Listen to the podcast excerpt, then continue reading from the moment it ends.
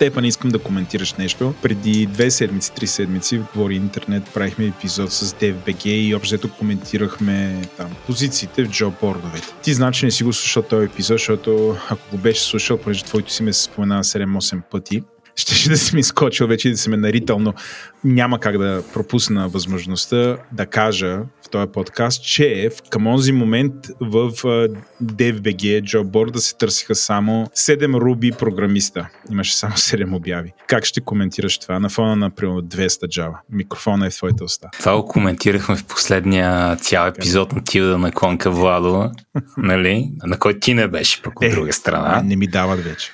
А, където си говорихме, че първо няма никакво значение каква е бройката. И второ, big deal. Руби винаги е било нишово и само за майстори, така че нормално е. Нормално. Добре.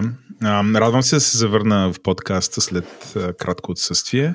Ти си се променил, а, изглеждаш вече доста по-различно. Толкова време не сме се виждали. По какъв начин изглеждам по-различно, Владо? Брадата ти е по-къса. Ако някой от нашите слушатели им е важно да знае това. Значи всеки път, като хората ми говорят за дължината на бредата ми, винаги са на различно мнение от мен. Според мен е по-дълга, но както и да е. Си някакъв шейпшифтър, такъв се променяш цак-цак. Нали, един ден изглежда по един нали, истински хакер. Иска да кажа шейпшифтър като в една песен на Ариана Гранде, но нямам никаква идея за какво говоря. Няма. И аз. Тук този епизод усещам, че ще се получи доста хардкор епизод, защото си говорим за неща, които звучат като истински езици за програмиране елексир. Чух преди това, че си говорим за Erlang. Това Erlang, мисля, че само едно нещо съм виждал написано на Erlang и това е една система, меседжинг системата, която ние ползваме за кролинг, да си дистрибутираме опашката. Мисли за RabbitMQ RabbitMQ, точно така. Само това съм чувал и когато ми казаха, Ева, той е написано на Erlang, аз бях това какво е, нали, някакво популярно, не е ли популярно. При условие, че ги бъндълваш тия два езика, значи долу-горе са, поне аз така го разбирам, де, долу-горе са близки. Има ли нещо вярно в това? Защото нашия гост го държиме там на нисък старт, между гледам, че се изправи, че хукне всеки един момент, ама още не му даваме думата, само там си ти загрява. Та, всъщност, като ги бъндълваш с една дума, има ли те общи ли са или да знам, защо ги споменаваш така в един същи контекст? А, ами толкова са общи, колкото Java и JavaScript, ако нали тук си говорим за JavaScript, който работи върху Java виртуалната машина. Да. Интересното е, че Erlang, освен че е език за програмиране, е една така много любопитна платформа. Нали, платформата малко по-различно се казва, но това няма значение, защото като хората говорят ползвам Erlang, имат пред ползвам платформата. И Elixir е просто един друг език, който работи върху тази платформа. Както нали, има Kotlin, който работи върху JVM, има Clojure, който работи върху JVM, така има и Elixir, който работи върху Beam и Erlang нали, става точност, че поне аз, ако трябва да сравня елексир с някои от тия другите два, по-скоро е като Clojure и Java, отколкото като Kotlin и Java. Но това са моите такива аутсайдерски мнения тук. Сблъска ми с елексир беше при много години, когато стана много популярен в Ruby комьюнитито по една или друга причина. Той всъщност е направен от един такъв uh, класически Ruby Rails програмист който, който засякох на една Хосе конференция, Хосе Валин, който засякох на една конференция преди 13-14 години вече.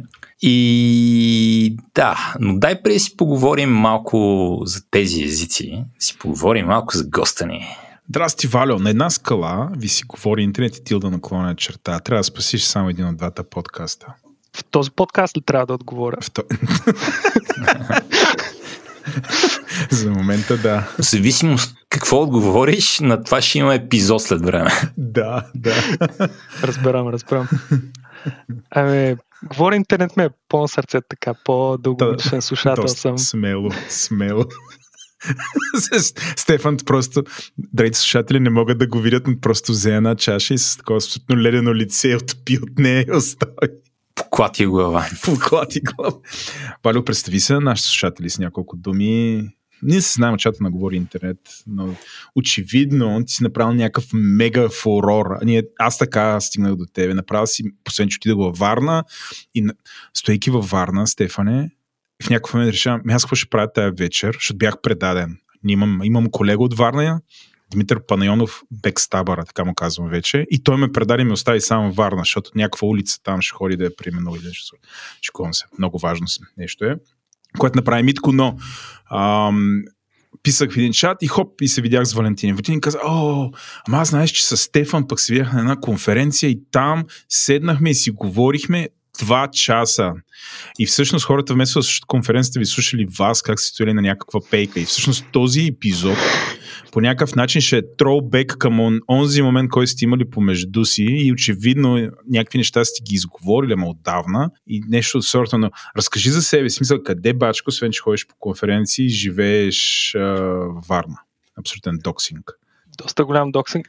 Тази история, която са ти разказали, е силно разбъркана като последователност, продължителност и какво ли още не. Видяхме се на автор партито след конференцията Аха. и Стефан дойде с а, въпроса ти ли се туалет ползва Макс? Ама директно така, това му, е, това му е линията, с която открива разговора. Директно така ти влиза. Да, не, не бях сигурен откъде е стигнал тази информация, но с, с това така. Значи намерих единствения Максаджи във Варна. Също невярно. Изключително невярно всъщност. Доста хора ползвате. Странно много хора ползвате Макс във Варна. Така, аз съм Валентин, занимавам се с а, еликсир от а, 5-6 години. Преди това занимавах няколко години с PHP и смятам, че PHP въобще не е толкова лош език, колкото всички, всички го намират. Стефан, аз, Владо, искам да кажа, че никога нищо лошо не съм казал за PHP в този подкаст. Не знам защо бях така негативно маркиран. Е, никога директно. Той и, индирект, и индиректно също. I challenge you да слушате всички епизоди отново и да намерите да казвам нещо лошо за PHP. Ами, господа, моля да слушате цялото течение на Тилда наклонена. Ако е казал нещо, елате в Дискорда и... Кал съм лоши неща за Go, например, но не и за PHP. А пък преди PHP няколко години преподавах като хоноруван асистент в а, Винса във Варна по да, неща свързани с информатика. И като цяло това е. Ако ще питате за първия компютър, нямам идея какъв беше. Не е вярно. В смисъл, това, това наистина сега ще дойда до Варна, ще го, ще го и намериме този първи компютър. Това, това е абсурдно. Как мога да не си знаеш първия компютър? Помня само, че CPU-то беше 2,4 ГГц това 2, е моят А, 2,4 ГГц. Ти си малък, да, окей. Okay. Да, да. Това е модерен компютър.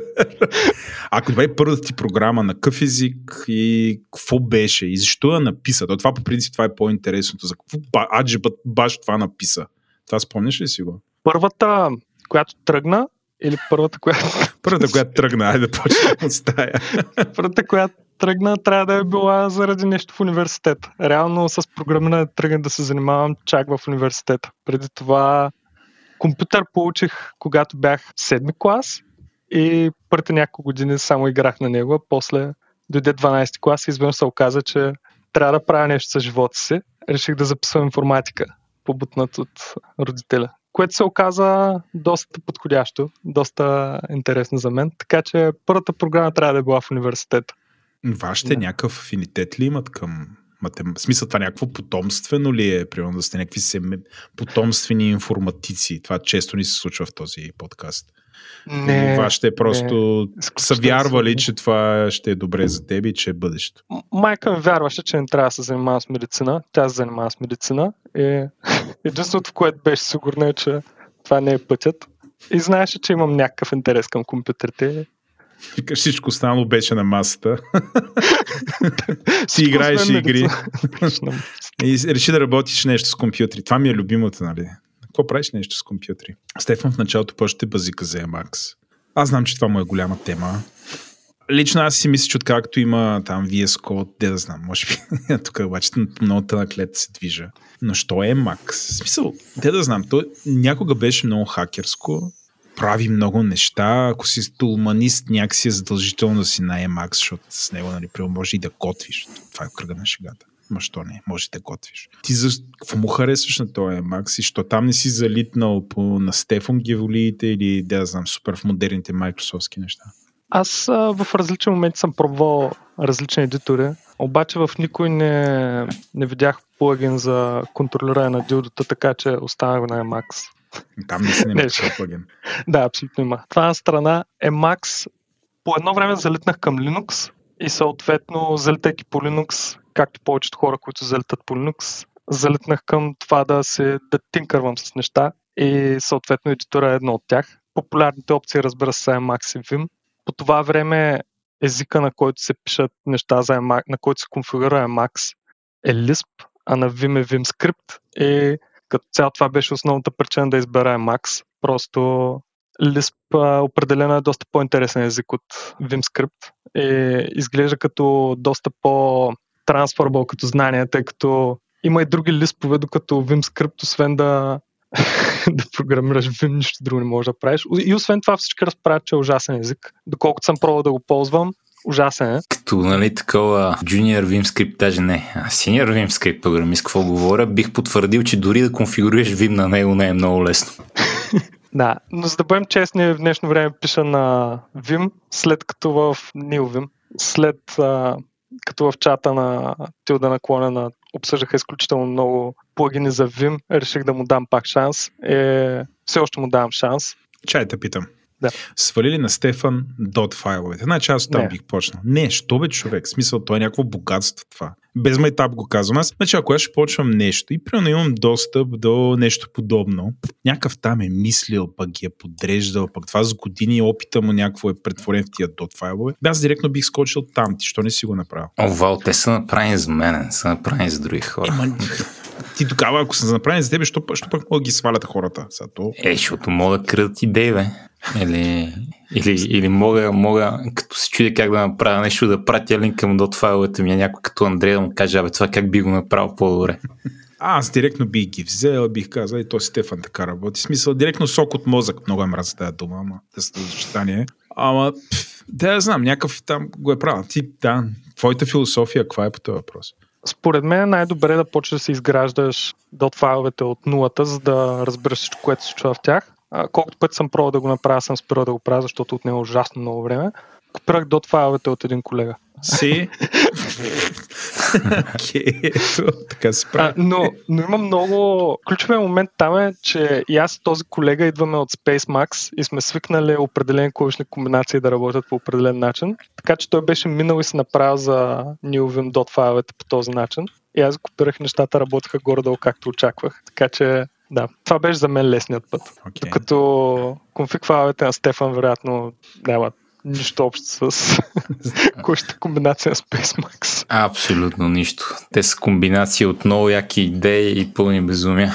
В зависимост къде гледаш и какво гледаш. Плюс това, ако искам да се дебъгвам dot файловете, просто влизам в кол с колегата и го разпитвам, а той обича изключително много да говори за, за програмиране, за конфиг файлове. Въобще това беше за мен лесният път. Да, и аз съм качил няколко колеги на моите dot файлове. Аз също много обичам да, да, да си говорим за, за такива неща и да ги съпортвам от време на време.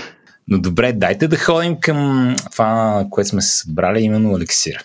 Значи тук аз да започна малко. Отново моят сблъсък с елексир беше покрай Ruby Community, където внезапно всички почнаха да говорят за елексир и в някакъв момент дори така малка част от Ruby Community, която ми беше под носа, отида да пише на елексир, останалите останахме да поддържаме Legacy Rails приложения. И не знам, сега елексир стана и много популярен в Pragmatic Bookshelf. Там човек Дейв Томас, който едно време беше голяма, голям Руби, такъв евангелист, стана голям елексир евангелист. Мене книгата на Прак Прок за елексир ме разочарова, като всяка друга книга на Прак Прок за език за програмиране. Просто според мен за нищо не стават. Не мога да пишат книги за, програм... за езици за програмиране.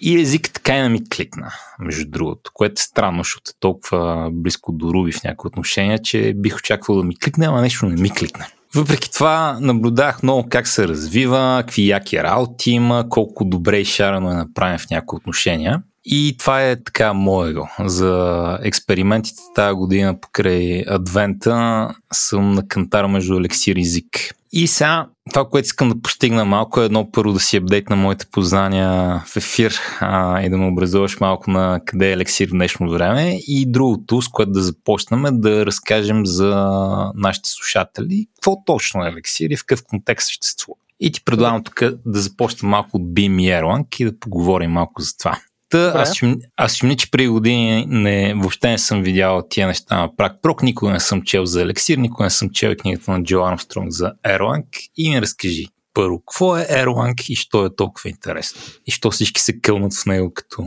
сякаш второто пришествие или там каквото? Окей, okay, това ще е преразказ на история, която съм чел преди 5-6 години, така че всичко с щипка сол. През 80-те Ericsson, компанията, имат нужда от платформа за телекомите си, която да е през 99,99999% от времето up и да не пада, защото осъществяват телефонни разговори, очевидно, очевидно им трябва невероятен аптайм.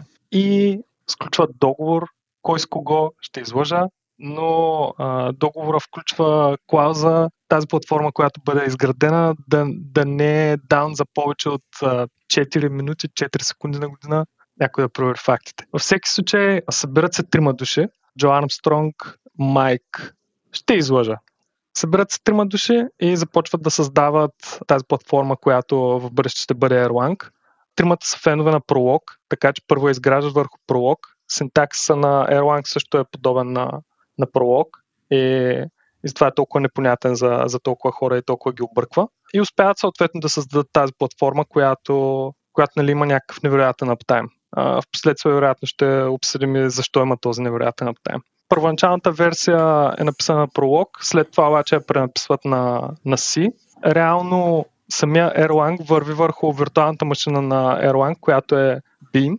Та Beam първоначално е бил написан на Prolog и след това бива, бива пренаписан на C, до ден днешен е а, написан на C. Elixir реално е език, който също върви върху Beam. Казваш, че прилича на пролог. Аз понеже учих пролог в университета, най-интересното, т.е. най-шано нещо от пролог беше то бектракинг където не знам как да го опиша в ефира наистина, но програмата супер много бектракинг прави да намери правилния отговор. Това има ли го в Erlang или просто са взели синтаксиса, но не са вкарали там това, което прави пролога, пролог, именно бектракинга? Да, мисля, че по-скоро само синтактично прилича. Има много патърн матчинг, но то няма много общо с бектракинга, по спомен.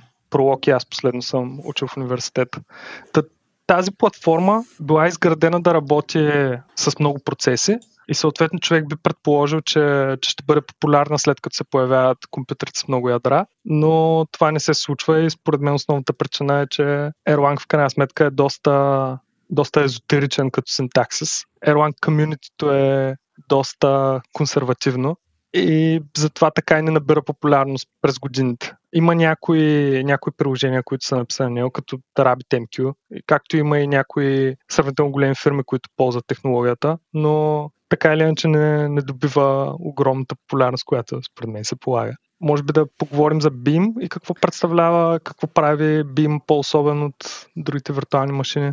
Айде нека, едно нещо, което винаги е било много объркващо покрай Elixir и Erlang Community е, че всеки път, като си говориш с някой Erlang той ще ти каже, нормалните програми постоянно крашват, има грешки, стават някакви работи там и нали, не мога да спреш това ти крашна програмата и никой не знаеш какво ще стане и дали ще има кордъмп или какво ли не. И всички ние си отстрани седим и си какво имаш предвид, пускаш там един сървър, слагаш там нещо, което да го мониторира, това е да го мониторира, го рестартира като крашне, има какви ли нетулове, едно време бяха монити и така нататък, днешно време не знам какво е. И винаги сме се чуили за какво подявайте говорят Erlang всички тези инструменти ги имаме, нали, инфраструктурно, защо е толкова интересно. Да, ами в, в случая на Erlang в BIM ги има в самия BIM в общи линии. BIM е насочен към това да поддържа множество, множество, множество процеси, като тези процеси са green thread, нали? те не са процес на операционната система, не са и нишки на, на операционната система. Тези процеси са изключително леки. Мисля, че поначало вземат около 2 килобайта като памет, което значи, че могат да стартират с хиляди и милиони в зависимост от това колко райма на машината тези процеси са организирани така, че един от тези процеси, ако крашне, не крашва цялото приложение. Нещо, което е фундаментално за, за BIM, Erlang и програмирането на Erlang и Elixir като цяло, е OTP-то, което е платформа, която е централна тема в, в програмирането с Elixir. OTP то е библиотека, която е съвкупност от някои ключови неща, но едно от тях са супервайзорите. И, и тези супервайзори те стартират процеси и те контролират рестартирането на процеси. Съответно, неща, които в днешно време биха били направени с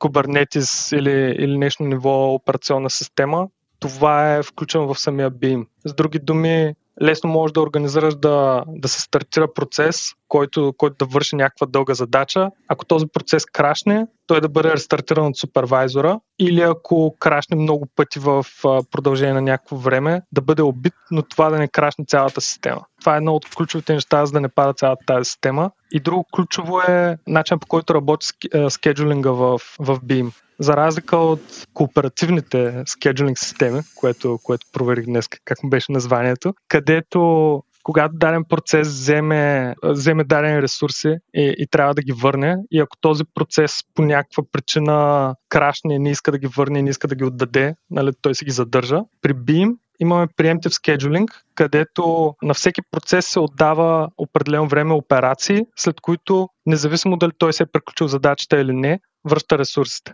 И по този начин, дори някой процес да има грешка в него, да се получи някакво безкрайно изчисление а, или нещо друго, той ще се върви, но ще отдава постоянно обратно ресурсите. И така, дори да имаме някакво процеси върху едно CPU, те ще могат да работят независимо, че един от тях технически е попаднал в някакъв безкрайен цикъл и не иска да приключи.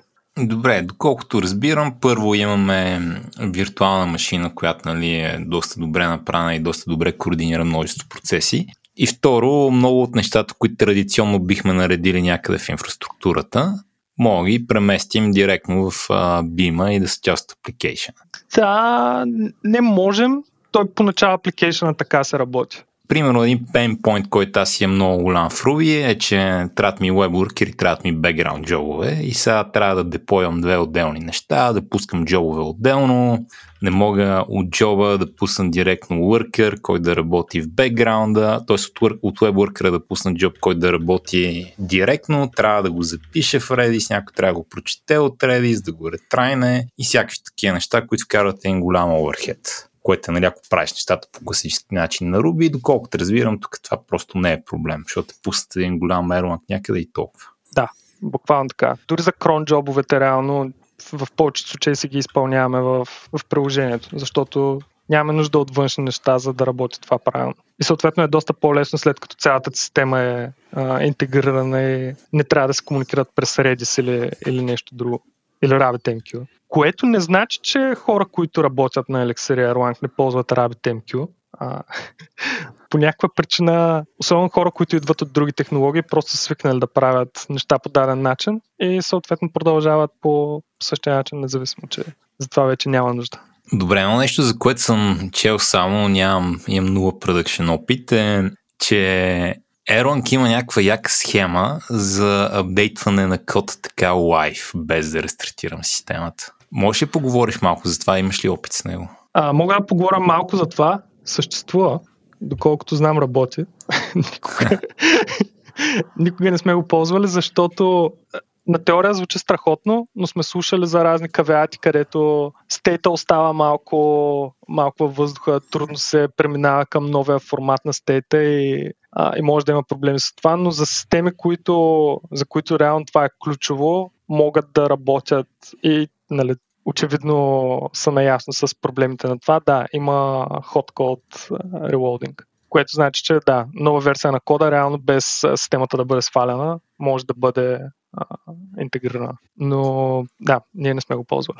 Добре, какво друго има интересно в BIM и OTP? Има бази от данни вътре в самия BIM, като под база от данни имам предвид, има нещо сходно на Redis, което е ETS, които са в а, паметта и DETS, които а, съответно са на, на хард диск. Което нали, е интересно, защото не се налага да ползваш Redis, ако, ако ти трябва Redis като база данни.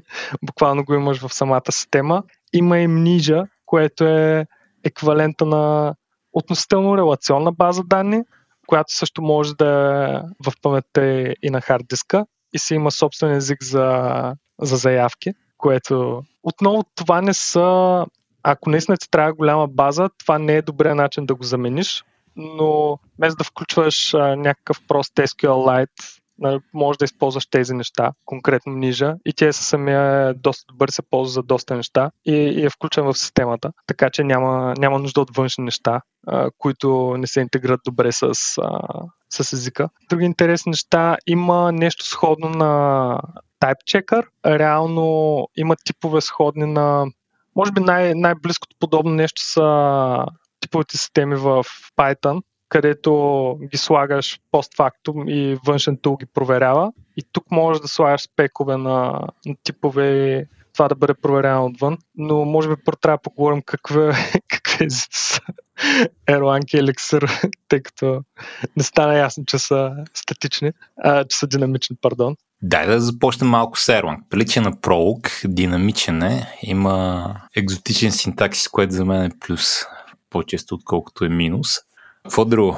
Стейтментите завършват с а, запетайки а, вместо с а, точки запетаи. Всяка смислова, а, доколкото помня, като имаш няколко дефиниции на, на функция, тъй като може да имаш по няколко дефиниции на функция в зависимост от размера на аргументите, завършват с точка, което е нали, доста, доста различно от повечето други езици. Има много силен патър матчинг. Ако някой е ползвал Haskell, Camel и така нататък, патър матчинга в Erlang и, съответно Elixir е, е още по-мощен. Много често се използва освен за деструктуриране на, на по-сложни структури, го използват директно и за условия или с други думи, може да имаш някакво function head и да кажеш, този function head отговаря за условието, в което съм получил един лист, няма масиви, имаме листове, един лист, на който първият му елемент е структура, която има определен ключ с определена стоеност. И това директно да го разпишем като патърн в uh, function head и съответно нали, това спестява всичките ифове, които ще проверят всички тези условия, дали са валидни, дали това е лист, дали има един елемент, дали първият елемент е структура, дали този елемент има ключ, еди си кой, дали този ключ, конкретна му стоеност е еди си коя. Това се извършва с един патърн и директно казваш, ако този патърн съвпадне, функцията връща ето тази стоеност. Което е доста интересен начин за, за писане на програма и реално в а, по този начин написани програмите доста често имат много по-малко количество условия, условни конструкции. Което не означава, че е задължително да се пише по този начин. Много често хората, които идват от Ruby, предпочитат да не разписват толкова големи function хедове, защото било грозно. Е, значи, като други е. програмист каже, че нещо е грозно и се Ами, да, и Имаше, имаше една доста дълга дискусия в uh, Elixir форума, където, където спореха кое е било идиоматично за Elixir. И въпросът беше, тъй като може да изпаднеш в доста големи подробности с тези условия, нали, за да се проверят доста работи. И съответно function head, който е 5 реда, дали бил по-добре, отколкото да се напишат като условия в последствие. И като цяло доста Ruby програмисти бяха мнение, че function head които се простират на повече от един ред са грозни не изглеждал добре.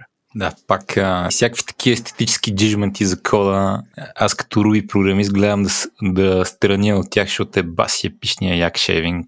Иначе мен ме кефът големите function хедове, не съм много сигурен защо. Беше ми забавно да пише Haskell. Сигурно за това. Ами, според мен са страхотни, тъй като ако това нещо ще ти помогне ти да е, да е по-правилен и, и по-ясен, според мен няма значение, че изглежда по-грозно, че не е форматирано толкова хубаво, че function head приключва няколко реда по-надолу. Нали? Естествено за една програма в крайна сметка да работи правилно и колкото повече неща спомагат да работи правилно, толкова по-добре. Но така е, говорихме за Erlang. Нека отим към Elixir. Това е нещо, което съм ползвал повече.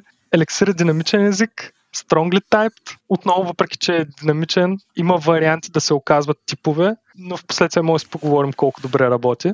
Важното е, че го има. Както ти спомена, създаден е от Рубист, като съответно е създаден, еликсир е създаден, защото а, Жозе Вали ме търсил вариант за, доколкото помня, търсеше цяло е търсил неща, които прави Erlang и нали, съответно Beam, тъй като имал проблеми с Ruby и с много конекции, разлики неща, което Beam хендълва много лесно. Но съответно синтакса на Erlang му е било ясно, че няма да се популяризира в а, това комьюнити, така че е създал Elixir. Синтакса на Elixir доста прилича по много неща, доколкото знам, на Ruby. На Ruby съм писал изключително малко, само от а, чест интерес. ключово според мен за Elixir. Има метапрограмиране в Elixir, като според мен всички езици е хубаво да имат метапрограмиране. Не че е нещо, което ползвам често, но просто това позволява да бъдат вкарани в крайна сметка в езика неща, които, които не съществуват. Самата възможност сам да екстенднеш езика, според мен, спомага за това чувство да, да си истински програми. Това купува мен, това е едното нещо, което много ми харесва в Ruby, защото Ruby е доста екстензибъл в супер много отношения да си противореча малко, мога да направиш много добре изглеждащи DSL. Но едно нещо, което няма в Ruby, а има в Elixir са макроси. Така че предполагам, като говориш за метапрограмиране, от тук започваш.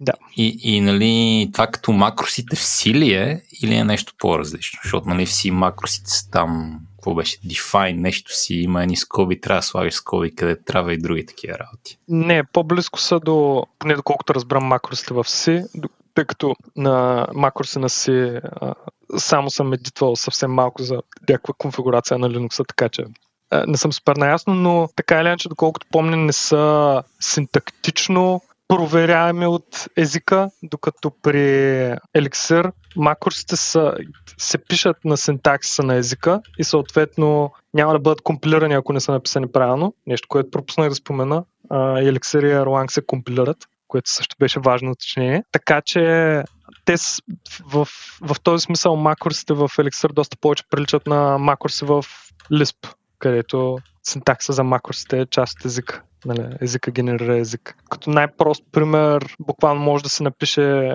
един for. В Elixir for е list comprehension, а не е for цикъл, но нали, горе-долу в известен смисъл работи по сходен начин. Та буквално може да се напише for list comprehension и да се генер... и вътре в фора да има единствено дефиниция на функция и това ще дефинира толкова функции, колкото колкото пъти се завърти list comprehension. Така че да, по-сходно е с метапрограмирането в Lisp. Добре, какво друго е интересно в Elixir? Примерно казваме, че прилича на Ruby. Едно нещо, което е централно за Ruby е, че Ruby е много обектно ориентиран. Ма всичко, всичко е обект. С методи, ма къде ти скимне. Това вярно ли е за Elixir? Не, всъщност това беше една от причините да тръгна да уча Elixir точно тогава се бях заинтересувал от функционалния език за програмиране, така че Elixir, доколкото го класифицират в някоя категория, нали спада към функционалните езици за програмиране. Сега какво точно значи функционалния език за програмиране? Има, има много мнения по въпроса. Аз имам дефиниция. Слушам. Моята дефиниция има три характеристики и трябва да имаш или една много изразена, или поне две. И това е силни механизми за работа с immutability трябва ти или е Добре, Lisp.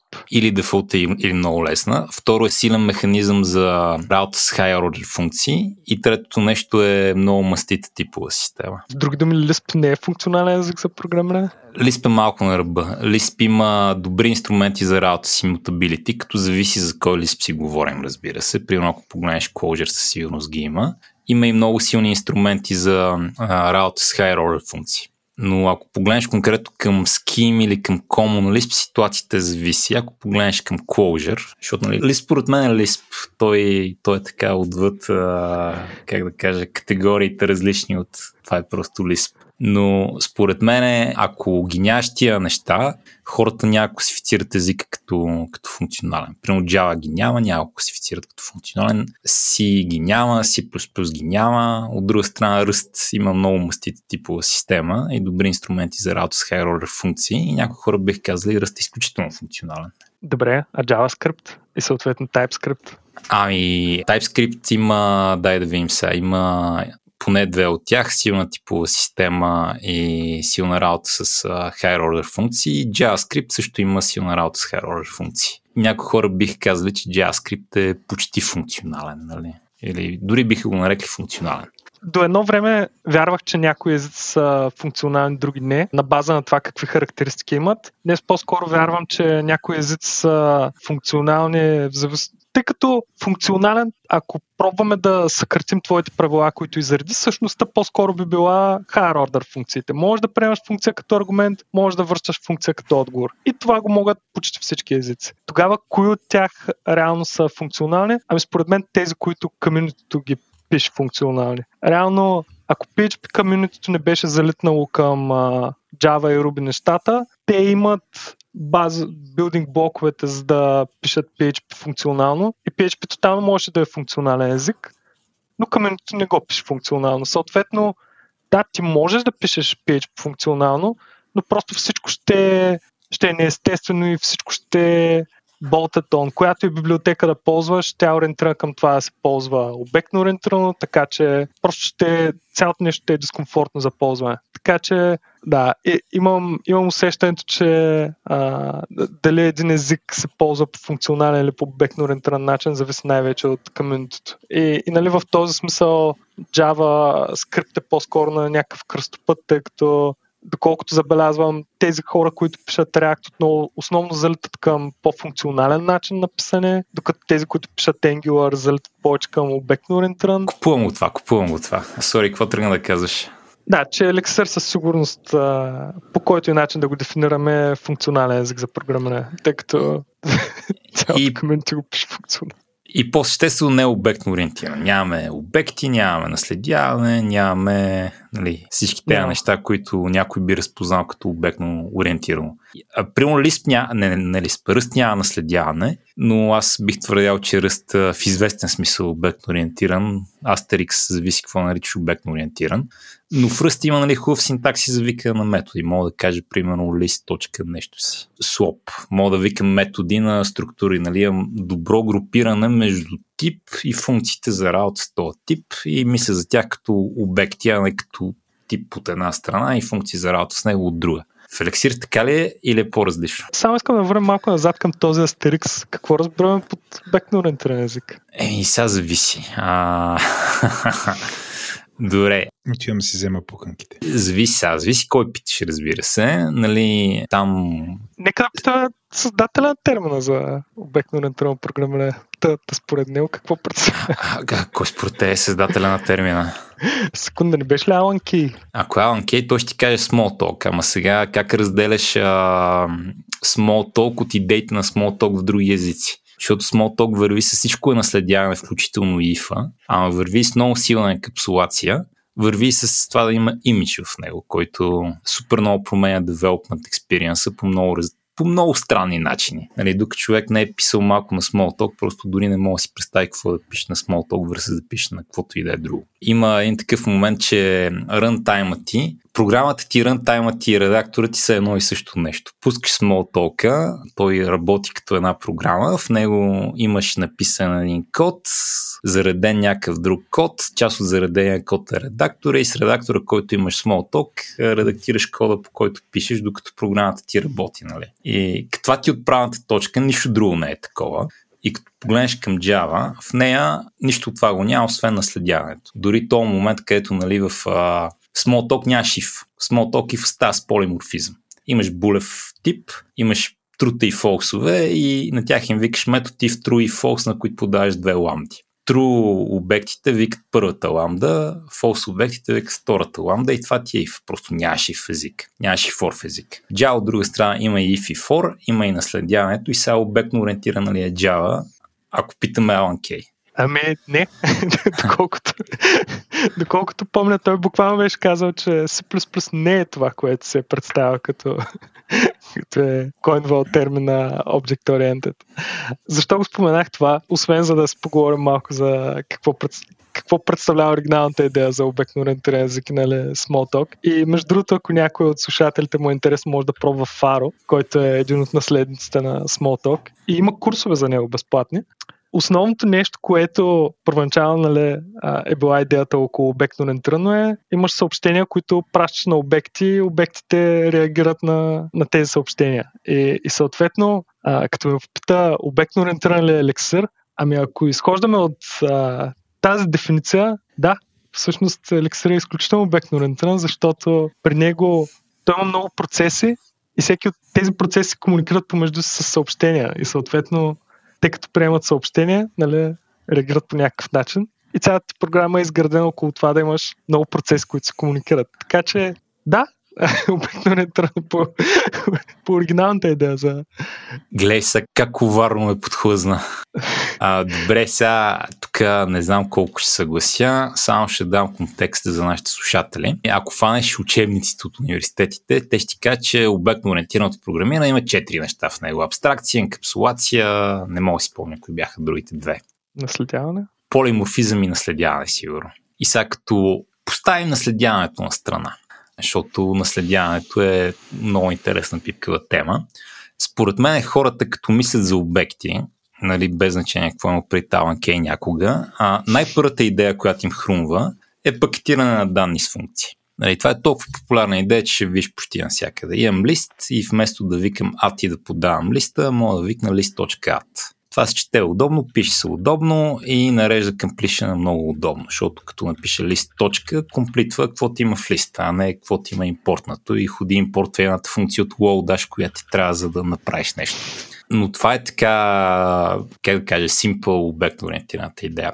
Втората, към която ти заходи, аз за нея мисля като Tell Don't Task. И там идеята е така да моделираш нещата, че да, да мислиш за съобщенията, които подаваш между обектите в общи линии да не гледаш на обектите като данни с методи, а гледаш на обектите като отговорни за нещо и като искаш да свършиш нещо, просто им кажеш направи това. И вече от тук мога да видя чертата, която теглиш към а, актьорите в Erlang и нали, подаването на съобщения към тях, макар че там има една асинхронност отгоре, а, която според мен ако Alan Кей ще видиш и каже какво е това, бе, това не съм го виждал. да, да, така е. В, а, ако изхождаме от идеята за какво в днешно време разбират хората за обектно ориентирано програмиране. Да, определено Elixir не е такъв. Функциите не са бън, бъндълнати с данните.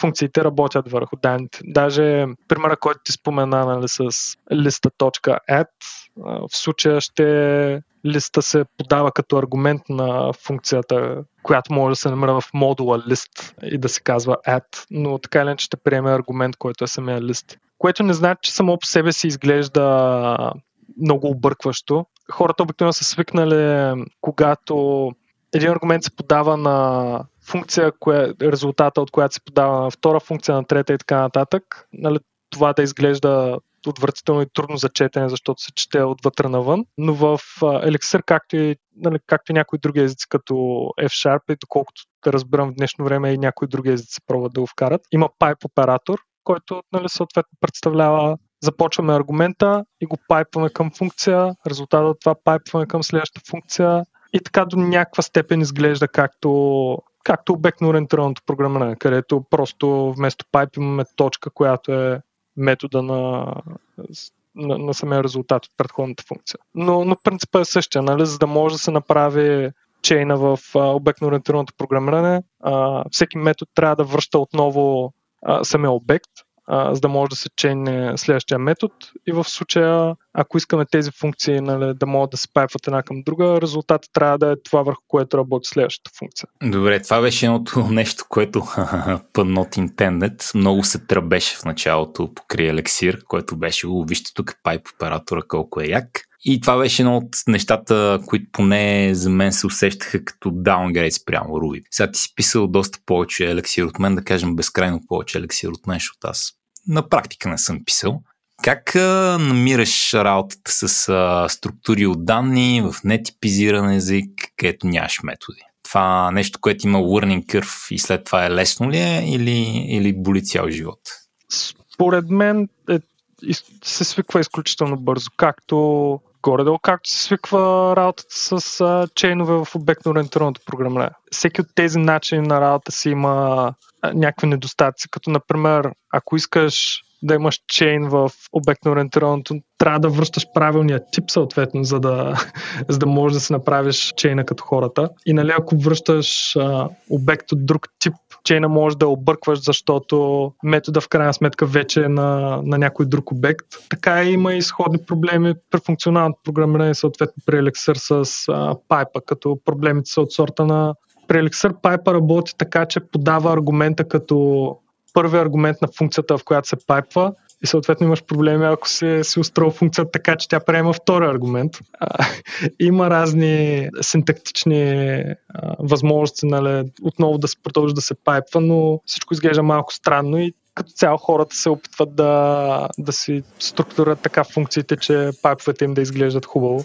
което във всеки език с разни такива синтактични залагалки се, се получава в една или повече, в по-малка или по-голяма степен. Но не мисля, че е нещо с което се боря. За, за мен това е естествен начин на работа, не е, не е нещо странно. Аз това а, за първи път се сблъсках него в Clojure, където бях вкарали подобен пайп оператор и там, нали, пак страдаше от този проблем, че като не са наредени, типовете винаги са на, т.е. правилният тип винаги да е на първо място не минаваше съвсем с пайп, обаче после отидох и го разширих с още някакво екстра пайп оператора, които позволяват така да избягаш а, а, смисъл. Това е едното нещо, което нали, не взима аргумента като първи, като втори. Примерно пак ти дава някаква альтернатива да направиш нещо. Когато аз учих елексир, мисля, че такова нещо нямаше. Не съм много сигурен, защото не задълбах достатъчно. В днешно време има ли workaround за това? Има workaround от сорта на...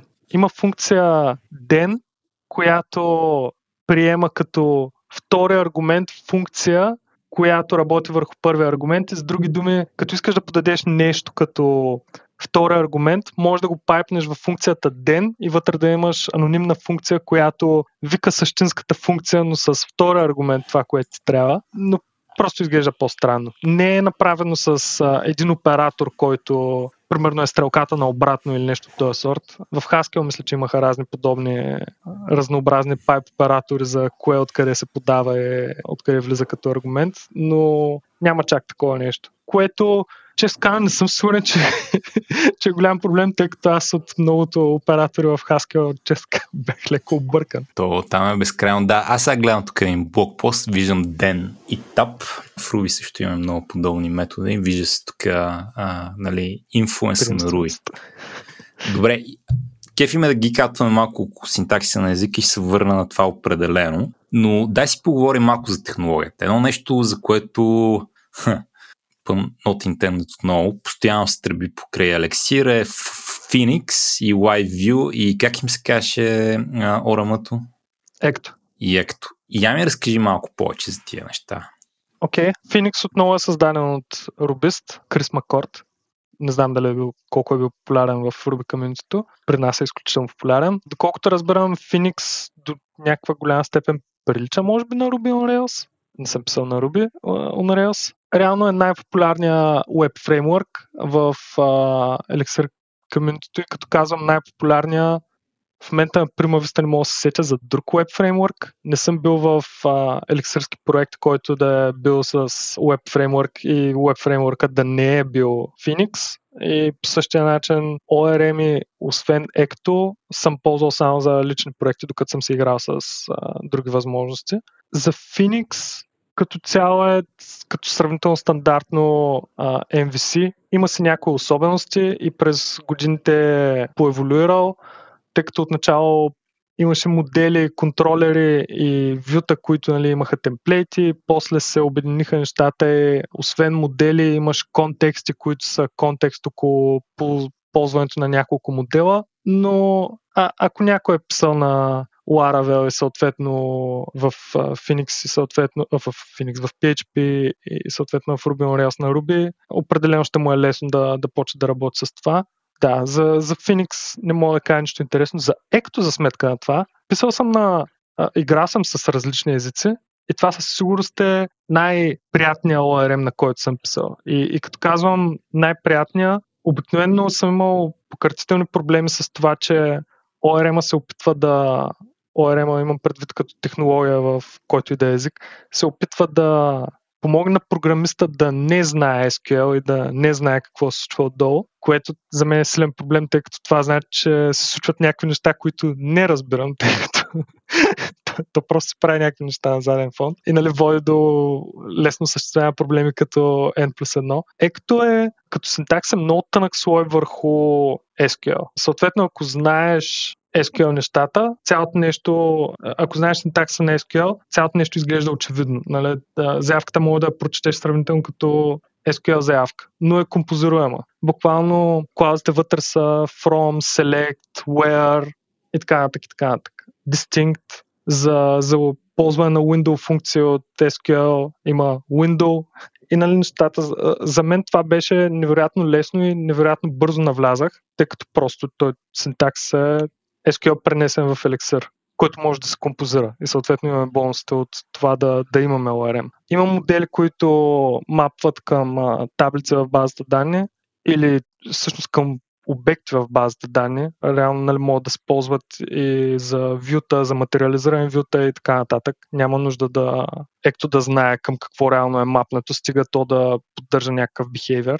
Аз не виждам голям смисъл да се ползва нещо извън екто. Моят колега, който освен, че ме въведе в а, конфигурациите за NVIM, ме въведе в почти всичко интересно в света на програмирането и от който съм чул за ЗИК, който спомена преди малко. А, може би трябва да погледнеш Один, между другото. Този мой колега в момента е голям фен на Один. Ех, значи поредния език за програмиране, който не съм чул. Благодаря ти. Точно това имах нужда днес още домашно. Да, този мой колега е духовното ми животно в света на програмирането. Той, той ме въвежда и ми отваря очите за всякакви неща. Та, доколкото знам от него, Екто е лош играч в, на, на ниво Beam, в смисъл на много трудно може да се ползва Екто от други езици, които са върху Beam, тъй като освен Erlang и Elixir, всъщност има изключително много други езици, които са създадени върху Beam просто почти никой от тях не е популярен. Има Lisp върху Beam, има типизирани езици върху Beam, но почти никой от тях не е, не е добил никаква популярност. Те изключително трудно било да се ползва екто от, от други езици. Като по принцип идеята е нали, върху това всички тези езици да са на една платформа, нали, да можеш да вземеш просто една библиотека от някой друг език и да я ползваш в своя, тъй като са на същата платформа, но това не работи точно така. Особено с а, някои от библиотеките на Elixir, тъй като ползват много метапрограмиране да, не могат да се използват толкова лесно на другите езици. Но мен, за мен като ползвател на Elixir, Ecto е страхотно. И за последното от а, трите, което се чува да се тръби, LiveView. Според мен LiveView е нали, както се появиха на фронтенд света разни фреймворкове, които позволяват почти да не пишеш бекенд или бекенда да си го разписал горе-долу при фронтенда. LiveView до някаква степен е обратното. В Ruby света имате нещо подобно с, само че как се казваш при вас, нещо турбо... Турбо и Hotwire. Точно така, да. Турбо и Hotwire. Само, че това е... Добре, за, за хората, които не са запознати с Turbo и Hotwire, концепцията е, че отново се разписваш темплейта и, и логиката в а, сравнително на едно място, като когато потребителят направи заявка към бекенда, получава сервер сайт рендър първоначално страницата, после се осъществява сокет конекция и оттам след всеки апдейт по страницата се, се случва по сокет конекцията. Като на сървъра се държи стейта на това какво е правил потребителя. И трансфера на данни между клиента и бекенда е минимален. Ако бекенда променя нещо по страницата, нали, той праща само буквално информацията, която е променена върху страницата, а не е ререндър на цялата страница. До някаква степен цялото нещо се усеща като single page application, тъй като няма ререндър на цялата страница наново. Но реално логиката е в бекенда и бекенда казва кое бутон ще изчезне от тук, кое ще се появи там Чак и тук само, че искам да се опитам да разбера дали е баш като Hotwire или всъщност е по-умно от него, че не съм сигурен. Значи, преди Hotwire в Ruby имахме едно нещо наречено RJS, което беше, можехме да си пишем контролери, които вършат JavaScript. И поне тогава това беше най-отвратителното нещо на света. Всеки път, като съм пробвал да работи с него, е било пълен качемак и винаги съм се отказал и съм предпочитал да ходя да пиша по-сложни неща в клиента. Но ето ти един пример. Имаше един списък от задачи. И това, което искам да направя, е да цъкна на една задача, да я редактирам, нали, искам айтема там да се превърне в формишка и да натисна Save бутон. И друго, което искам да направя е да имам отгоре една формишка, която като попълня и натисна бутона, да добавя нов айтем надолу. Това в момента стане в турбо, трябва да направя следното нещо. Първо трябва да огради с едни тагове а, списъка и всяка отделна задача. И после като ходя към сървъра и викам някакви екшени, трябва да кажа, първо като дариш този екшен, дай новия а, HTML на конкретно е този фрагмент тук. То това се нарича турбофрейм. И когато сейвнеш формата, дай новия фрагмент на същия турбофрейм. И нали, трябва да съм наредил турбофреймове с id за всеки ред и да знам, че екшените на контролера а, реагират на... Да, бе, ми връщат конкретно тия турбофреймове. После пък, като искам да добавя нещо надолу, трябва да върна в екшена нов турбофрейм, който да се добави най-отдолу и трябва да му каже къде го добави. Трябва на практика да му каже, вземи от този турбофрейм и го добави най-долу в другия турбофрейм, който се държи всичките. Което разхвърля доста кода. Сега като правиш прости неща, също се живее и в някакво отношение е по-добра альтернатива от React. Обаче от друга страна да пренесеш цялото нещо в React е много праволинейно. Нали? Там си имаш просто темплейт на сървъра, т.е. на клиента и е изключително лесно да работиш с него. Ти обаче каза, че LiveView пази стейта на сървъра. Така че тук въпросът ми е, трябва ли да правя тия малки хирургически неща, които трябва да правя с турбо или също с по-умно от това? Доколкото разбирам турбо, мисля, че е по-умно. Това аз как би го направил? Ще имам от начало стейта на листа, ще кажа как се рендърва в темплейта, като темплейта ми ще е сходен на темплейт на React. Нали, ще имам някакъв фор, който ще, ще изренди съответно айтемите в, в листа и за всеки айтем ще имам, сега ще излъжа, защото последните половин година не съм ползвал LiveView, но мисля, че беше PHX евент или нещо от този сорт, но идеята е, че оказал съм какъв евент ще бъде генериран и всякакви други метаданни, които искам за този елемент. В случая най-вероятно ще е ID-то, ако са примерно списък на неща от а, базата данни, или пък ако е про... може и да е просто индекса в а, номера на елемента в листа. Като потребителя, като кликне нещо, аз имам функция, която хваща, прихваща евента и в този смисъл прилича на, на функциите, които прихващат евентите в React. А, аз буквално под, не за толкова проста задача, в същия файл под темплейта ще имам функции, които патър мачват на, на съответния евент, прихващат му ID-то, връщам а, новия стейт на, на моя темплейт, което ще е новия стейт на листа, премахвайки, добавяйки или каквото искайки в, а, за този елемент и само и, и, и просто ще върна новия стейт с променения лист и то ще рендърне само махането на елемента, добавяне на нов елемент или едит на тези елемент. Но с други думи прилича по-скоро на работата, която ще извърша в React, където просто имам някакъв стейт и работя върху стейта. И фреймворка се грижи за това да ререндърне правилните неща. Разликата отново е, че това няма се случи на клиента, реално бекенда ще извърши, ще прати на, на фронтенда кое е променено и къде. Добре, сега тук спомням си от едно време имаше Java фреймворк Wicked, който беше нещо в този дух. Сега тук имам следния оперативен въпрос, който е това не натоварва ли много сървъра от към RAM? Не, тъй като процесите в Elixir са, са доста, доста, доста ефтини. Това е, е едно от нещата, с които нови хора много трудно могат да, да възприемат начин на работа, но да генерираш 10 000 процеси не е проблем в, в Elixir, върху Beam. Те, те просто са ефтини. А, интересен проблем, който трябваше да... Ето сега се сещам да, да върна към началото на разговора. На една платформа, на която работихме, трябваше да сме сигурни, че евенти за конкретен потребител се обработват синхронно, за да не се случи, че така, че нещо бива разменено за, нали, за неконсистентност в стейта. Най-простият начин, по който можехме да синхронизираме това нещо е стартирах, имахме процес просто за всеки потребител, който обработваше евентите за този потребител. Ние имахме десетки хиляди потребители, това не беше никакъв, никакъв проблем. И тъй като има само по един процес за един потребител, бяхме сигурни, че всичко се обработва синхронно. И това ни спести много проблеми и за не знам, не знам дали взе няколко стоти мегабайта RAM. Да поддържаме постоянно по един процес за всеки потребител тук ми опъна една, една така струна, защото защо да пускаш един актьор, който да синхронизира всичко, вместо да си наредиш локовете в базата, да пуснеш един редис, да пуснеш 50 неща, които синхронизират.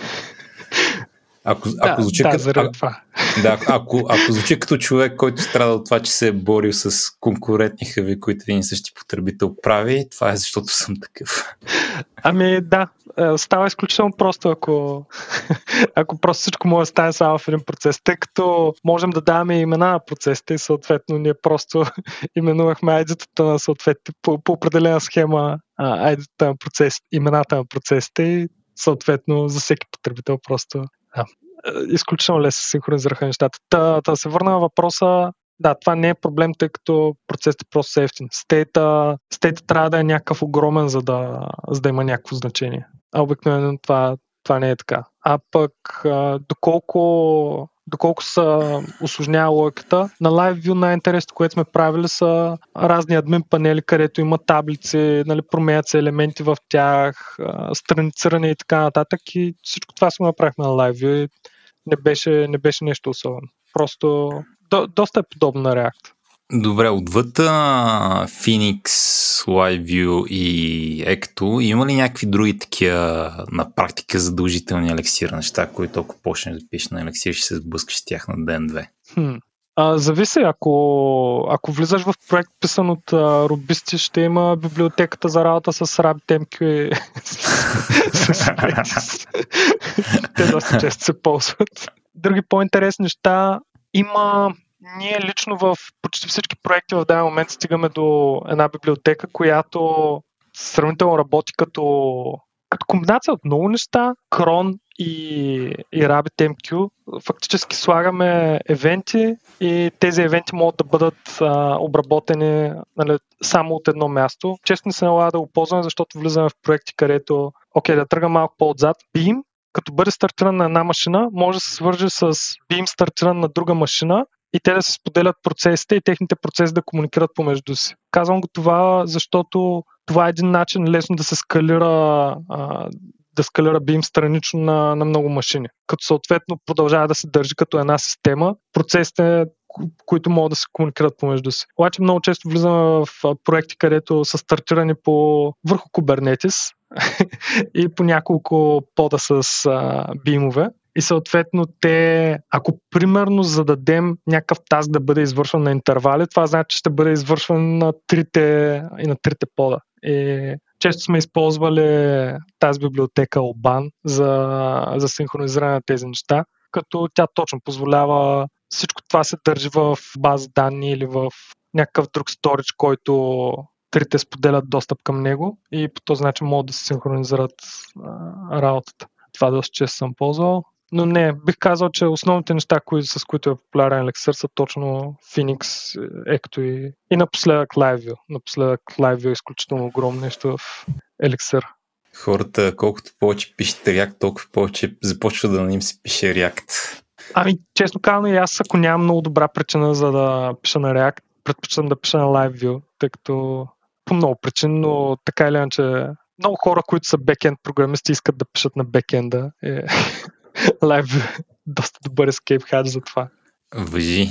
Добре, дай се върнем малко на език. Значи, маркирахме няколко хай-левел неща там. Маркирахме, че нали, е динамичен, маркирахме, че не е обектно ориентиран, маркирахме, че има силно метапрограмиране в а, отношението на макросите и маркирахме, че има синтаксис, който много напомня на Ruby. Какво друго още интересно мога да кажем за лексир като език?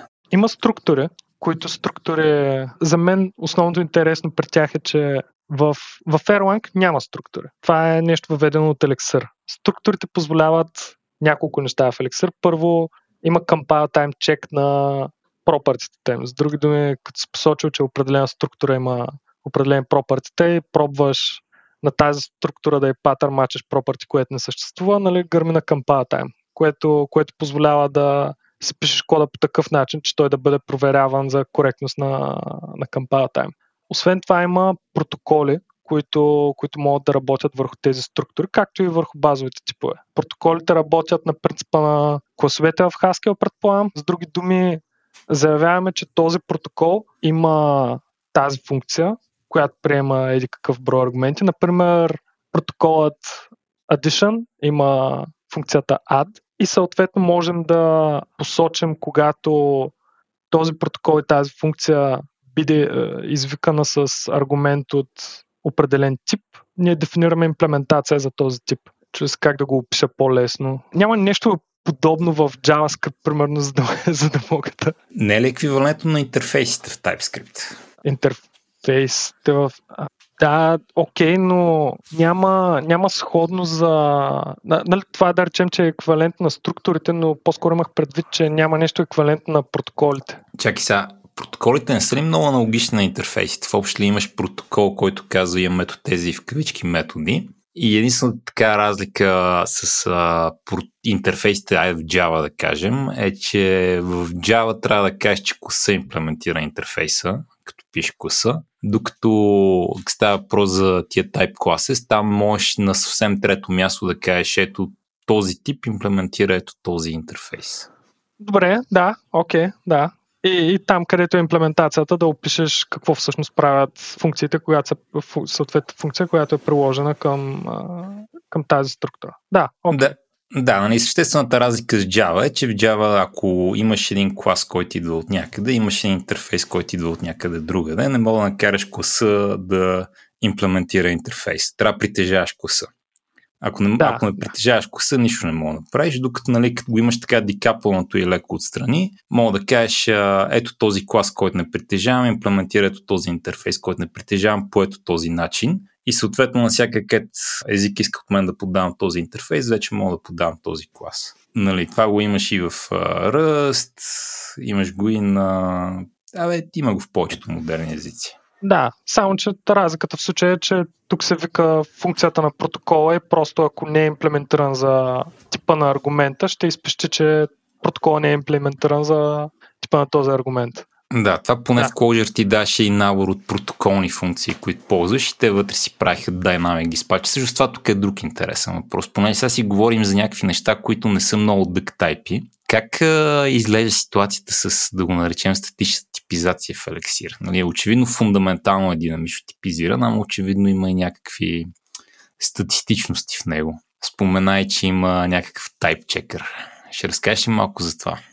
Да, type checker както и споменах преди малко, може би най-много прилича на type checker на Python. Нали, описва се над функцията какви аргументи приема и какви, аргументи, и какви резултати връща.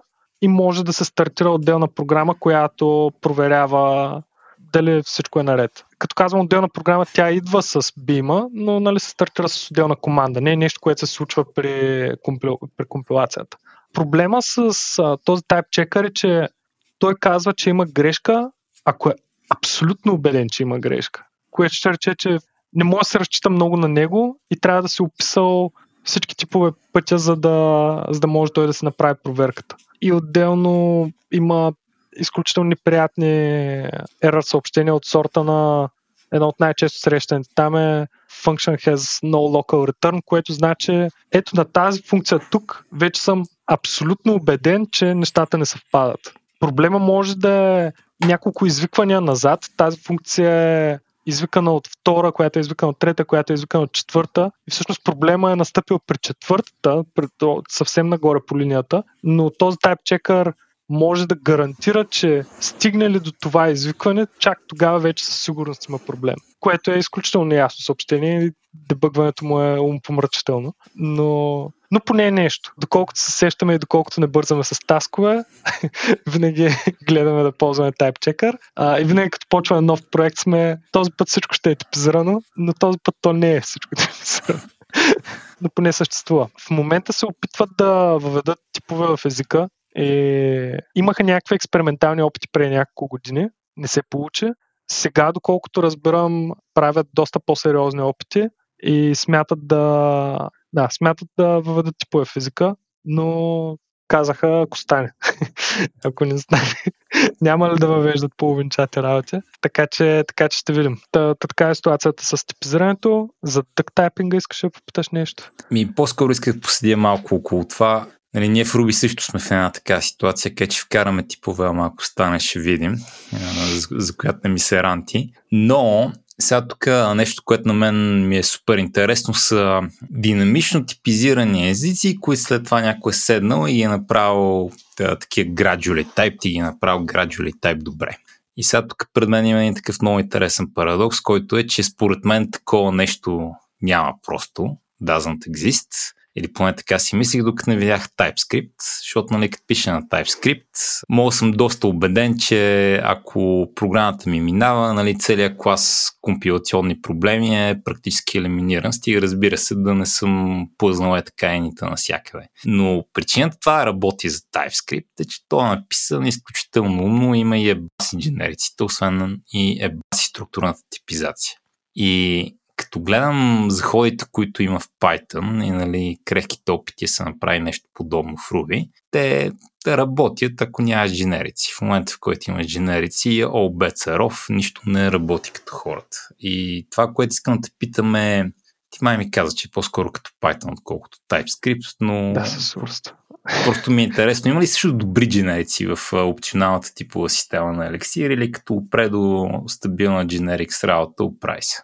Се. Няма добър дженерици, няма нищо сходно. Това с типизацията, то реално си идва от Beam и е съществувало за Erlang, нали, започна като типизация за Erlang, но просто е наистина за, за някаква допълнителна увереност, леко като документация, улавя очевидни проблеми, било ми е полезно, но просто за, за всичко по-интересно и по-спайс е абсурд. Това не е нещо, на което тук ми даде хубав сегвей. Само нещо, което ми е малко трудно да преценя, е от бимаджиите, кое е по-голямото? Елексир комьюнитито или Aeron комьюнитито? Примерно в Java, сигурно Java комьюнитито е по-голямо от Kotlin комьюнитито по някаква странна причина. Но им чуш, че в елексир не е, т.е. в Beam не е баш така. Им чуш, че всъщност има повече елексир, отколкото Erlang. Прав ли съм за това или бъркам? Ня, някой трябва да потърси Erlang програмист, за да ги преброи. Аз, а, моето субективно усещане е, че елексир комьюнитито е много по-голямо, тъй като за, за Erlang, като, като съм търсил проблеми в библиотеки на Erlang или а, информация за библиотеки на Erlang, първо често документацията е била оскъдна за, за външни библиотеки. Самия, самия Beam, самия Erlang имат супер документация, но third party библиотеките са информацията е оскъдна и съм попадал на мейлинг листи и по това ми е много трудно да преценя колко е голямо комьюнитито им, но чисто субективно усещането ми е, че Elixir комьюнитито е доста по-голямо. Определено много интересно как някакви рубисти са направили тейковър на някакъв а, иначе, иначе популярен, и, т.е. не популярен, но на някакъв такъв стар естаблищ език. Това не е много честно сравнение, защото едно от основните неща, които Руби носят, буквално е community спирита, нали, комьюнитито като концепция, така че това им е едно от основните неща, с които, с които успяват да популяризират Elixir. Има много неща, които не харесвам, които носят а, рубистите като, като практика в Elixir, тъй като тази обсесия с нещо да изглежда хубаво е по-важно, отколкото да, да е сигурно. И нали, факта, че свикнали сме да ползваме Redis, ще ползваме Redis не че не трябва Redis. Или свикнали сме да ползваме RabbitMQ, не че RabbitMQ не е изградено върху това, което имаме. Обаче факт е, че благодарение на тях просто тази технология нали, стигна до мен. Аз а, не знам кога щях да, щях да чуя иначе за този език. И също така създадаха библиотеки като Phoenix и Ecto и сега, независимо колко са добри Phoenix и Ecto, за мен е ключово, че това са библиотеките.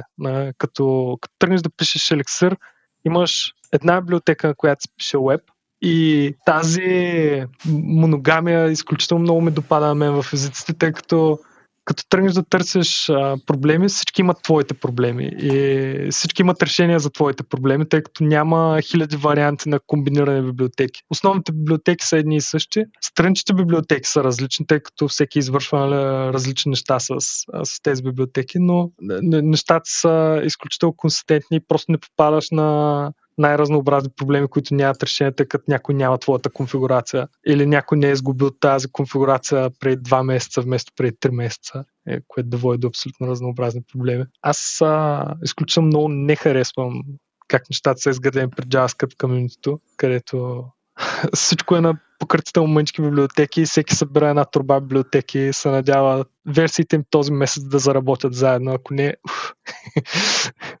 познай кое, с кое се е чупил. Има един сайт, който открих наскоро Days Since Last JavaScript Framework. то, то, то е статичен. Не знам дали е статичен, обаче има нула там. То буквално може да напишеш HTML body 0 и да затвориш таговете. Това е. Да, то горе пише updated daily, но, но не знам дали не тролът, но да, да, това е, това е много мъчително. Аз в момента се опитвам да навъртя някакви неща. Е, аз просто опитвам да разделя нещо на две библиотеки, в които има TypeScript и да го билдна и просто е баси котията с червей. А, днеска щях да флипна тейбъл. Трябваше пак да звъня някакви хора и да го питам как подявате правите тия неща. Да, има си, има си недостатъците в JavaScript. Да, да вметна преди отново да съм забравил, като смятах да спомена. В uh, Elixir, освен за Web, uh, ползват го и за uh, Embedded Programming с uh, Nerves, което е библиотеката за Embedded Programming на Elixir. Това е. Исках, исках само да кажа, че има нещо. То е голямо. Никога не съм го ползвал, тъй като никога не съм се интересувал от Embedded Programming, но и това е сравнително голямо нещо. Добре, аз тук имам, имам някаква така чуденка. Смисъл, от една страна има нали, виртуална машина, BIM и така нататък, което при мен е по някаква причина вкарва асоциации с Java. От друга страна е Embedded Programming. Всъщност колко тежък е? BIM е нещо турболеко ли или е нещо, което си яде? Примерно с темки по едно време, като го ползвах повече, открих, че има много такива добри качества да яде памет как си иска. Борихме един проблем с uh, Moving Garbage колектора, който просто си ядеше е така два пъти повече памет, колкото му трябваше, защото нали, трябва да е Moving. Сега това беше отдавна, може да се променило тогава насам, но дай ми някаква представа, като подкарам BIM някъде, по-близо до Java ли съм или съм по-близо до Go? Две неща с виртуални машини. Това е технология правена да върви на компютър през 80-те, така че доста е, доста е леко. Смисъл, това му позволява да върви на, на embedded неща. Не знам, не знам какво да добавя. Добре, т.е. лекичко, а продължа ли да бъде лекичко, като ти сипеш Phoenix отгоре, защото и Ruby е доста лекичко, докато не сипеш Rails. И като сипеш Rails, започва да прилича малко на Java. Продължава да е доста лекичко, като сложиш Phoenix отгоре. И оверхеда не, не нараства а, експоненциално. Те по едно време бяха тествали на, на голяма машина колко процеса едно време могат да стартират, които да са в една чат стая. И мисля, че ги бяха докарали до е, ще излъжа цифрата, но някакви милиони беше и един вид всичките милиони процеси са в една стая, един като прати съобщение, всички останали го получават. И това нещо нали, работеше на една машина. Знаеш, хрумна ми е едно нещо, за което не си говорихме, което е актьор модела Erlang. Смисъл, говорихме си го, не го разказахме на, на слушателите. А, аз му викам актьор модела, ма това е, защото съм старомоден, ти му викаш процеси. Да, ако си поговорим за меседж пасинга между процеси, просто да разкажем горе-долу как работят нещата.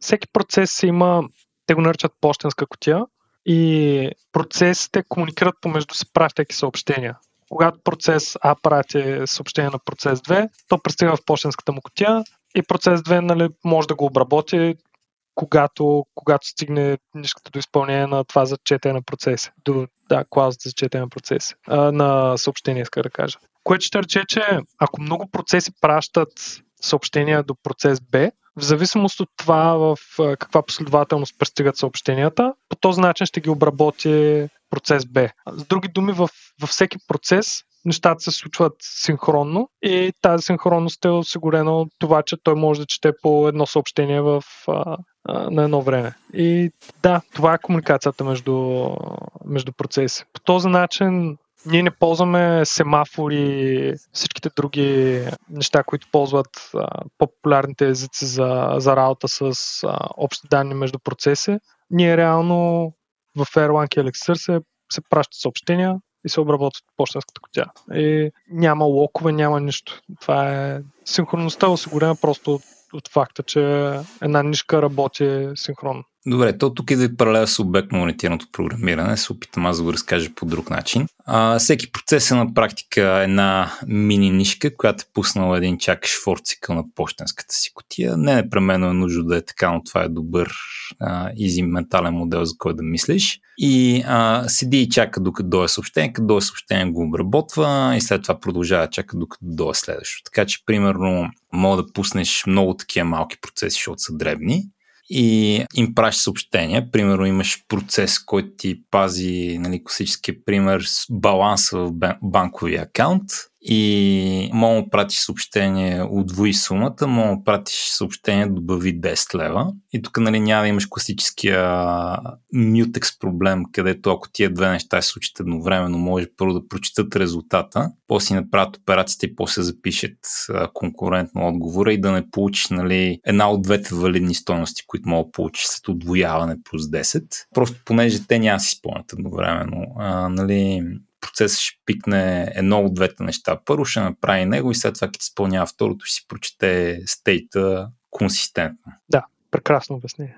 О, благодаря ти. Сега, нали, тук идва момента на аналогията с обектно ориентираното програмиране и меседж пасинга, че нали, пращането на съобщение е един вид викане на метод. И интересният въпрос е как метода връща резултат. Със съобщение, разбира се. С други думи, като иска да върне резултат, ще, ще върне съобщение на, на първия процес. Тъй като процесите си имат или номера, или имена, в зависимост дали си именувал процеса или просто си, като си го създал, нали, той е върнал своето PID, просто ID-то. Когато пращаш съобщение на... В твой пример с а, счетоводния баланс, когато един човек казва дърпам 10 от баланса, и, и после прати съобщение за колко сега ми е баланса. Ще прати съобщение до процеса с баланса. Баланса ще се провери баланса и ще му върне съобщение. Като, да, ще, ще му върне съобщение и по този начин ще получи отговор. И сега тук има ли някаква sync await схема или нали, смисъл изглежда ли както би изглеждал в JavaScript, където просто това е асинхронна операция и мога да я await или трябва да го направя малко по-сложно?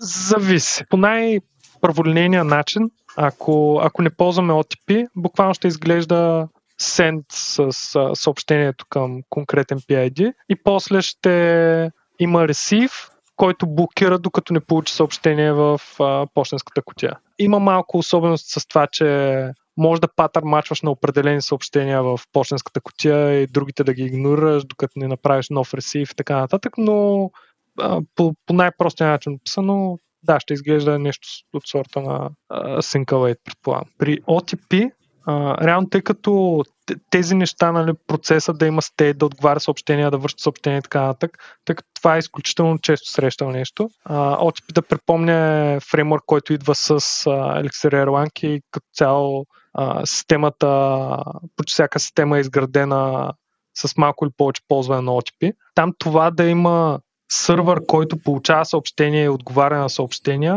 е, е нещо стандартно. Може лесно да се създаде процес, който трябва да отговаря на определено поведение. Под поведение, нали, behavior, които са сходни на протоколите, които описах преди малко, само че behaviorите са... Казвам, че този модул ще има определени, определени функции, което е малко по-различно от протоколите. Та, когато кажа, че даден модул ще се държи като Gen сервер, което е generic сервер.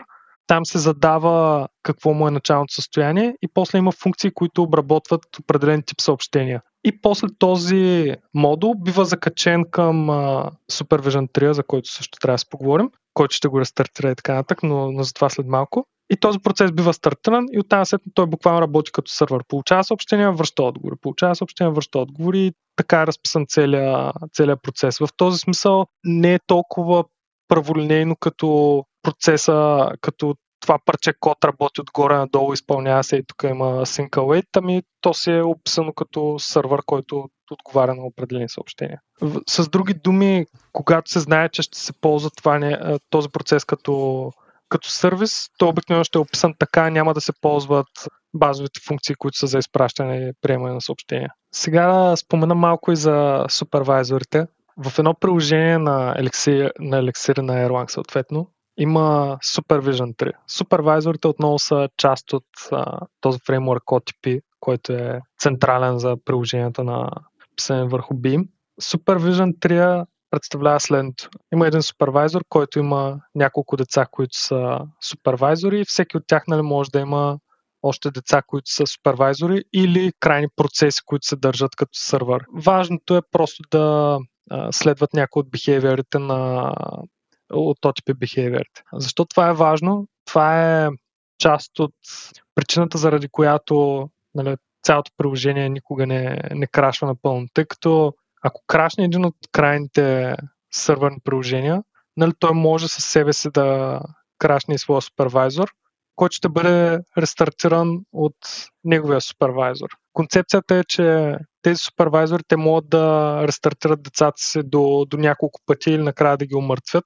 Но така или иначе, цялото нещо е, изглежда като едно дърво просто от, от супервайзори и крайни процеси. И а, ако крашва нещо по дървото, тази част от дървото бива рестартирана и да, и след малко бива стартирана нова. И това спомага цялото приложение да не крашне наведнъж. Но навързаните части, когато са вързани към един супервайзор, ако са такива, които не могат да работят една без друга, това значи, че всичките ще бъдат рестартирани едновременно и могат да се върнат до, до работещо състояние. Нали? Това е един от основните принципи за решаване на проблеми в а, програмирането и правата с компютър като цяло. Като не работи, не рестартира го и... Пробвахте ли да го стартирате отново? Това просто е изнесено до, до ниво език. Нали? Така буквално работят а, всички приложения и, и това е централно там. Съответно, това, че винаги има супервайзор над а, процеса, който пишеш, помага за това да, да не се опитваш да генерираш толкова много error handling, тъй като ако нещо стигне до някакъв стейт, който е абсолютно невалиден, а, буквално можеш да крашнеш а, процеса, той ще бъде рестартиран и се надяваш да не стигне до този абсолютно невалиден стейт. Let it crash тук е доста централна тема, благодарение именно на тези Supervision дървета. Там нещата естествено са доста, по, а, доста по-сложни. Има различни стратегии за рестартиране, нали, на какви интервали, как да бъдат рестартирани децата, нали, ако едно дете умре, всички останали да бъдат ли рестартирани или само едно по едно да бъдат рестартирани и така нататък, но, но концептуално това е същественото. Има супервайзори, те ще рестартират, ако, ако нещо крашне. Това е причината този език тази платформа толкова много да бъде спрягана за батъл тестите, Resilient и така нататък. Друго нещо, за което исках да, да спомена, което е важно в, а, конкретно в Elixir, което не се отнася точно за Erlang, е, че когато езикът е бил изграждан, нали, някои от нещата, за които ще говоря са малко по-нататък, но Хосе Валим е бил много, е имал много твърдо мнение, че нещата трябва да са много консистентни в този език. Съответно, форматърът е добавен сравнително рано в езика и това е единствения форматър. Него не могат да му се определят правила. Съответно, всеки код писан на Elixir, освен ако експлицитно не е решил да игнорира форматъра, изглежда по един и същи начин. Което, нали, доколкото помня, при Go е така, и при някои други езици някои неща се налагат сравнително като практики, на, например Prettier в JavaScript и Black Python в Python, че съм сигурен. Но те обикновено са поне леко конфигуруеми, тук нищо не се конфигурира и според мен това е най-добрият избор. Няма значение скобите на същия ред ли са, на следващия ред ли са, къде са определени синтактични особености разположени. А, изключително хубаво нещо за мен е просто всичко да е консистентно и този избор да е махнат от програмиста, защото това не спомага програмата да, да е по-сигурна, да работи по-добре или да работи по-бързо. Това е просто едно нещо, което, за което програмиста не трябва да мисли и според мен е хубаво да не му се налага да мисли.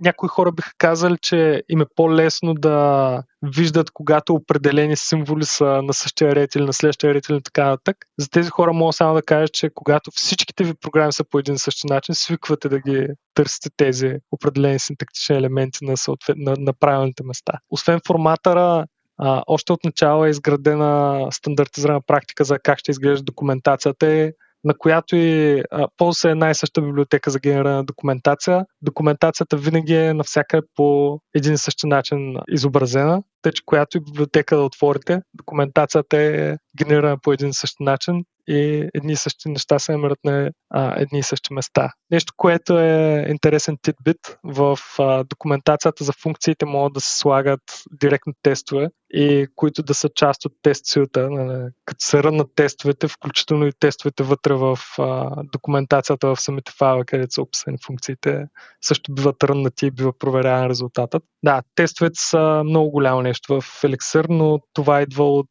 а, най-вече от рубистите, тъй като а, доколкото разбирам, там има много силна практика за тестване на всичко и също е пренесено в Elixir.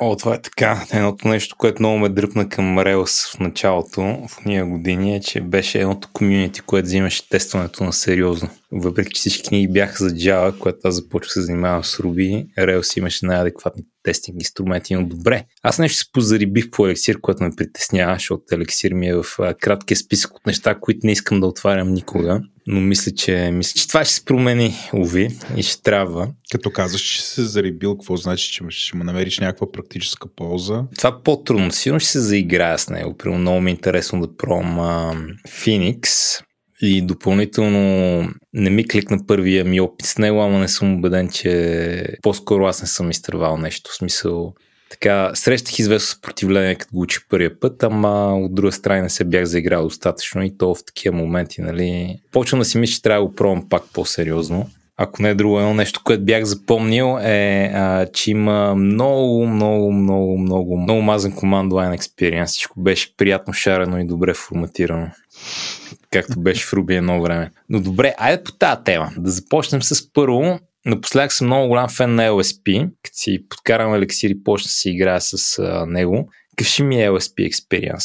Мога ли да разчитам на добро LSP или съм по-скоро в първо Руби света, където ако има нещо, то криво ляо работи? Работи сравнително добре. От време на време се случват а, някои неконсистентни работи, но а, ако се сетъпне добре, работят и go to definition и показване на ерори, може да се включи включително и dialyzer, да ерорите да биват...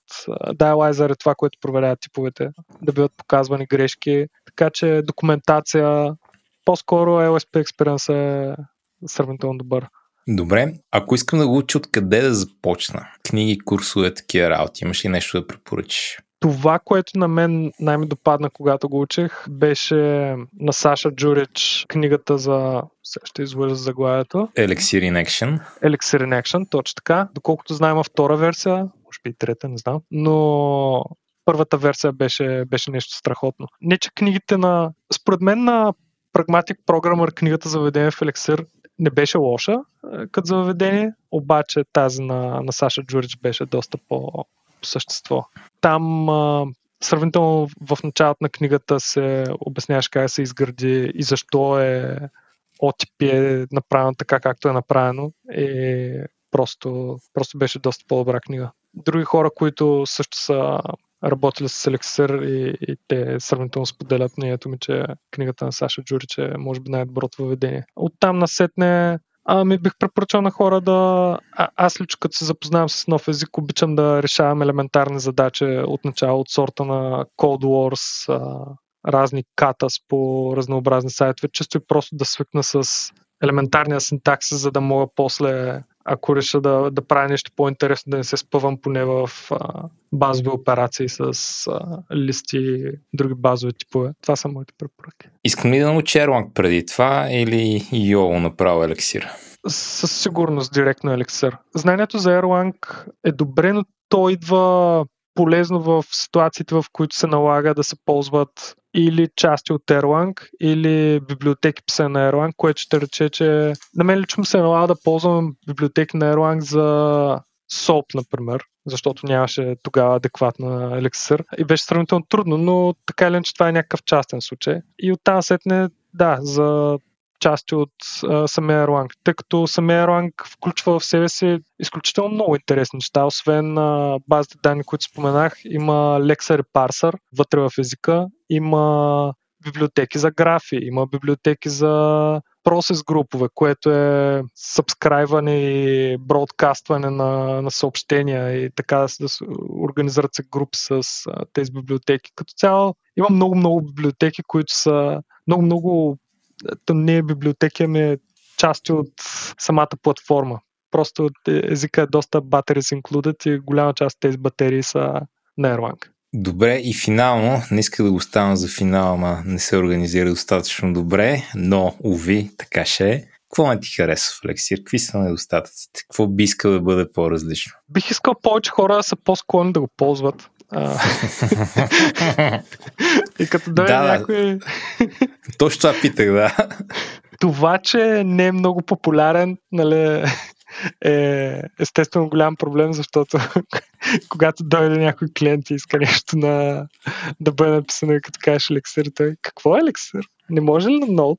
Неща, които не ми допадат, естествено, са липса на библиотеки. Със сигурност би ми харесало типизирането да е доста по-добро. Също така, да, като цяло неща, които не ми харесват в динамичните езици, не ми харесват и в Elixir. Доста по-добре от доста други динамични езици, тъй като компилационната му стъпка проверява за повече грешки от нормалното за динамичен език, но въпреки това не е има, има сравнително големи липси и обектите с много пропъртита, нали, в случая са мапове, дикшенерите, както, както и да ги наричаме, разни мапове с изключително много пропъртита, които не знаеш откъде влизат и откъде излизат, са често срещани и са неприятни неща. Тук опитът с първо много помага.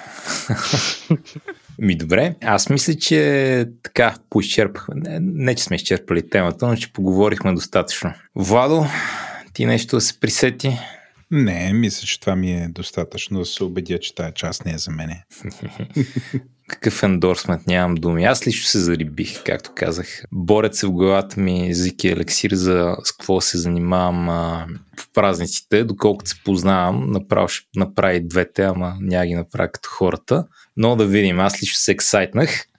Много ти благодаря за разговора. Традицията е, нали, последните думи са на госта, така че какво искаш да оставиш съзнанието на хората, които са ни слушали толкова време?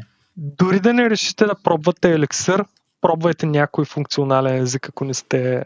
някой, който е маркетиран като функционален, както, както уточнихме, това е прекалено overloaded понятие, но просто пробвайте нещо такова, за да, за да се разширите малко кръгозора. Реално, докато, докато учих Elixir, писах на PHP, просто много от нещата, които които научих и от Elixir, и от Haskell, и от какво ли не ми влязаха в потреба в PHP, просто ми помогнаха да, да гледам на кода си по по-различен начин. Еми, супер! Благодаря ти много! И аз благодаря. И аз благодаря. Благодаря ви, че останахте до края. Надяваме се всичко това да ви беше интересно. Ако желаете да ни споделите нещо, бележките на шоуто има форма за обратна връзка. Идете там и моля ви попълнете я, това е изключително важно за нас и за развитието на този подкаст. Ако не искате да изпускате другите и новите епизоди на Тилда на Клонка, много е лесно да го направите. Идете и се абонирайте за нас в някои от програмите за слушане на подкасти. Например Spotify, Apple Podcast, Google Podcast или която иде от другите 10 000 програми за това. Докато сте там, може да ни оставите ревю с колкото искате звездички. Над епизода работихме водещите аз, Стефан Кънев и Владимир Петков. Продуцента на епизода бях аз, Стефан Кънев, редактор беше той, Владимир Петков. Аудиоредакция и мастеринг направи Антон Велев. Тида на Конка е част от медийния конгломерат на Говори Интернет. Ако този епизод не ви беше достатъчен, пробвайте някои от другите ни подкасти. До нови срещи!